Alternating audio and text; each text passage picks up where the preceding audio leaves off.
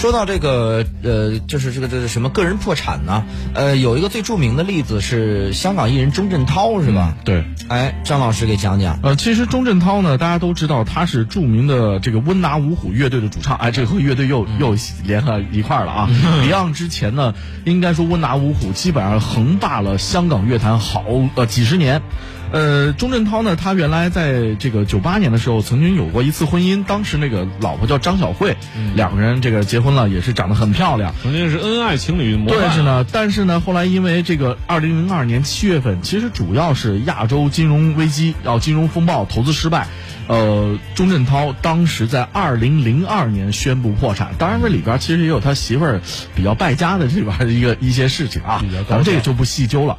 当时钟镇涛多大呢？四十九岁。嗯，按说啊，在在这四十九岁男人基本上半吸引状态，对，半吸引状态了，就是享受人生就可以了。但是这个时候他宣布破产了。其实这个事儿非常突然，房子游艇都卖了，然后大半生的积蓄全部打了水漂，一无所有，而且欠了巨款，欠了多少呢？据说有二点五亿港币，二点五个亿啊，各位啊，这是在二零零二年的时候，比人民币还值钱。对，然后从那个时候开始，钟镇涛又重新回来。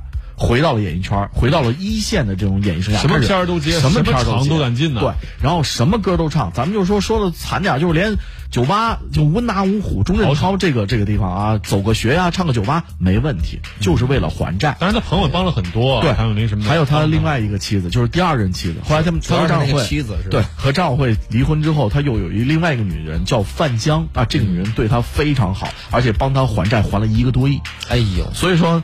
就是主要老婆找的好，哎，他们一块儿开店，然后呢，就是在这样的，在这个年龄中，这个事儿不具有典型性，不太具有典型性啊。但是在这个年龄中呢，一直到这个钟镇涛六十五岁的时候。他才是正式宣布摆脱破产状态，法院可以给他一个还他一个人身的清白。那在这个过程中发生了什么呢？实际上，他这个还债过程中，就刚刚我们说的，他还债，他可能出去走学，比方说像谢飞，我们一个月工资挣五千块钱，对吧？但你可能因为法院的强制，那你五千块钱可能只有一千块钱是保证你最基本的生活开支，其他四千块钱强制会拨给你的债主们，法院。这个规定债主们，这个当然法法律程序更复杂一些啊，但大概意思是这样的。比如说钟镇涛花了这么长时间才四十九岁破产，六十五岁才还清所有的债务，所以说对于个人来说，破产不是一件可怕的事儿。嗯，但是也就意味着你宣布破产那一刻开始，你可能所有的工作，所有的这个拼搏。都不是为为你自己了，可能是在为你的债主在服务了，啊，是这么一回事啊，所以大家就别觉得这个破产这个事儿真的是犯了错还是要付出代价，要付出代价。包括王杰之前也破产过啊，对，也是金融风暴那一批的啊，嗯，就是在这打，都是都都是组团儿，然后呢，你看这个说这个破产呢。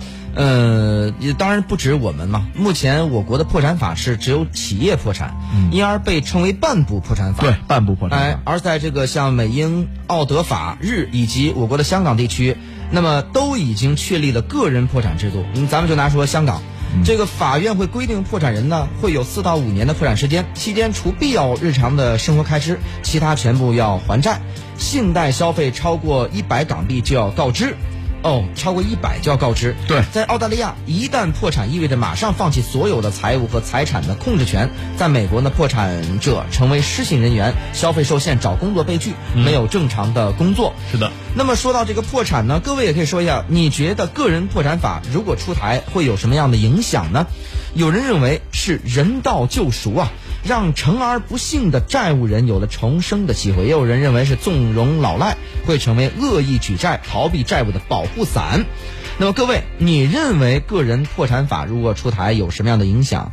呃，以及个人破产制度要来了，九零后还敢随意？这个用什么类似花呗啊，什么这种这种网络上的这个信贷借贷吗？可没这么简单了啊！哎，这个各位呢可以这个聊一聊。我们的方式呢是私家车九九九，私家车是汉字九九九阿拉伯数字。咱们来看一下各家媒体怎么说吧。南财快报他说了，个人破产制度不是一项孤立的制度，它的有效推行需要一系列外围制度保障，其中一个就是国家良好的个人信用制度。我国的信用体系建设一定落后，一定程度上落后于经济与社会的发展。其中尤以个人信用体系为甚，在此背景下，自然人的破产意味着债权人将面临额外的信用风险，并且这种信用风险很难在事先得到合理评估。如此一来的结果就是民商事活动的交易成本将大幅提升，进而影响交易各方参与交易的积极性，也会导致债务人举债成本的提高，这就会使得整个。社会整体的融资成本难度与成本的增加，无助于实体经济的高效运行。哎，这他从这个角度来讲了。嗯，说白了就是每个人都要爱惜羽毛啊，不然的话，你这个破产之后会带来的这个损失，可能会是一个很长远性的损失，而不只是短时间你要还钱。对，而且还真不是就是个人破产之后，好像债务一了就白了了，可不是这样的。有些免责，有些不能免，甚至个人借贷是不会免的，一般。对，其实从法律和这种这个社会的角度来看，事实上个人破产制度还好，它还是一种非常善意的制度，因为它给了一个人重新开始的机会，从头再来的啊。对，给那些那个追债的债主说啊，你们不要着急，现在他已经申请个人破产了，但是他要根据他以后的劳动进行慢慢的进行偿还啊。嗯，哎，这个自媒体叫做善富者恒富，他说。呃，企业是有限责任，个人是无限责任。现在引入个人破产制度，将个人变成有限责任有积极的一面，让市场决定和完成资源配置。但是需要警惕一些人利用这个制度故意执行个人破产，并在执行呃破产前通过离婚完成财产分割，甚至有的人利用强大的关系收割韭菜和盗取公共财富。哎，他提到了这个，恐怕也需要这个警醒。这可能就是现在法院刚才我们说了，就是法院在宣告一个人破产的时候，一定会非常慎重，特别是这种恶意的、故意的转移个人财产的行为，对，会发现的非常多。而一旦发现的话，恐怕执行起来会力度很大。那他怎么去认定这个东西是故意转移呢？比如说老老婆就是我，我就是我觉得你生意就是我，我看了你你不是那块料，我要跟你离婚。离婚以后吧，我你你那个叫什么净身出户，所以所以像这样的净身出户就可以怀疑，法院是有认定的，因为根据婚姻法的话，你们俩正常的这样的离婚，你们俩的债务债权全部要分割成两半的，你凭什么为什么要精神出户？那那他说那是我我爱我老婆，像这样就会被法院认定为 你是有意的在转移个人财产。哎，那如果是事先呢？比如说事先就是，既然咱知道有这个法了，以后咱在离这不是结婚前，干脆啊，我这边主要做生意，但所有东西我全都是在你的名，哎，那 风险也更大，风险也风险会更大。对，是。哎，咱们再来看一下这个全国政协委员汤。违建啊，他说，建立个人破产制度对营商环境的优化具有重要意义。对债权人而言，个人破产法是平等清偿法；对债权人而言呢，债务人而言啊是免责法；对市场和消费而言是优胜劣汰法；对社会而言也是防止纠纷升级、事态扩张、矛盾激化、群体纷争的消防法。个人消这个破产法应当成为中国特色社会主义法治体系的有机组成部分。对，其实这个个人破产制度啊，它在古罗马时代就已经有了。这种制度呢，实际上是对债务和债权人双方的一种保护。嗯，我们经常是不是会看到这种现象？就说，哎呀，谁家破公司经营不善了，咱们先去他公司去捞点东西吧。这这家具、电脑先拉走，谁拉走算谁的。嗯，其实他就是为了保护。不让这种现象出现。说白了，就是一旦有个人经商不利啊，我们相信他不是主观故意，也不是他没有能力，但是我们希望他东山再起，能够把钱还给我们。这个时候，我们就需要先让他破产，知道吧？先免除掉他部分的债务，或者说是给他更多的时间和机会。然后呢，等他挣了钱之后，再把这些钱还掉。这其实也是有的，都特别是在海边的国家比较多。啊为什么呢？因为出海捕鱼或者是走贸易是一件风险非常大的事儿。是。获利了可能是十倍百倍的利，但是真要是碰上台风或者碰上海盗了，那真的是啊一无所有，一贫如洗。所以说这样的破产破产的这种法律啊，发生在海边的国家，像古罗马、古希腊，包括后来的意大利，就是维也纳、呃威尼斯那些联邦国家、城邦制的国家，其实也是来源于此。你要种地的话，你说你有什么风险？你除了绝收 是吧？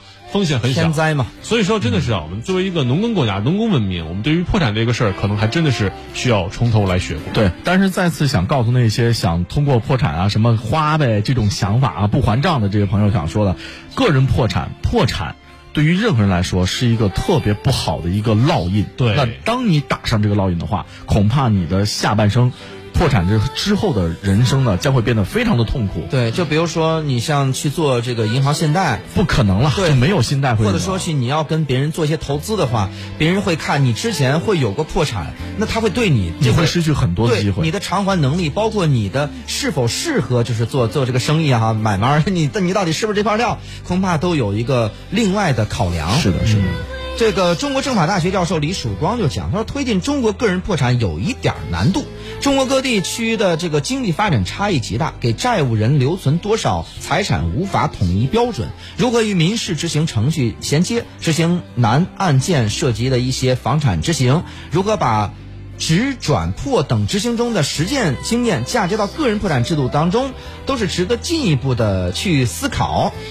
呃，如何区分老赖与诚实的善良的债务人？目前中国的征信体系与强制执行名单已经做了一定程度的区分，但是区分标准仍不明确。对于欺诈性的赖账行为，实体上如何认定呢？刑事司法程序如何跟进呢？对个人家庭价值的保护问题，留多少财产可以让他赡养老老人、抚养孩子，需要有多更多人性化的设计。这是从这个法律层面上啊。最后呢，咱们来看一下这个《中国青年报》怎么说。个人破产制度呢，是国家破产法律制度中的一个重要而不可或缺的组成部分。我国2006年颁布的企业破产法没有同时推出个人破产法律制度。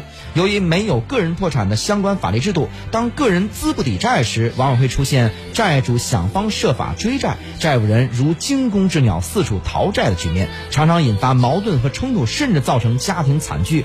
过去那个什么，咱看那个港片儿，什么高利贷，什么乱乱七八糟等等等等啊，然后成为了社会家庭不稳定的因素。从完善法律制度和构建和谐法治社会等角度出发，建立个人破产制度势在必行，也正当其时。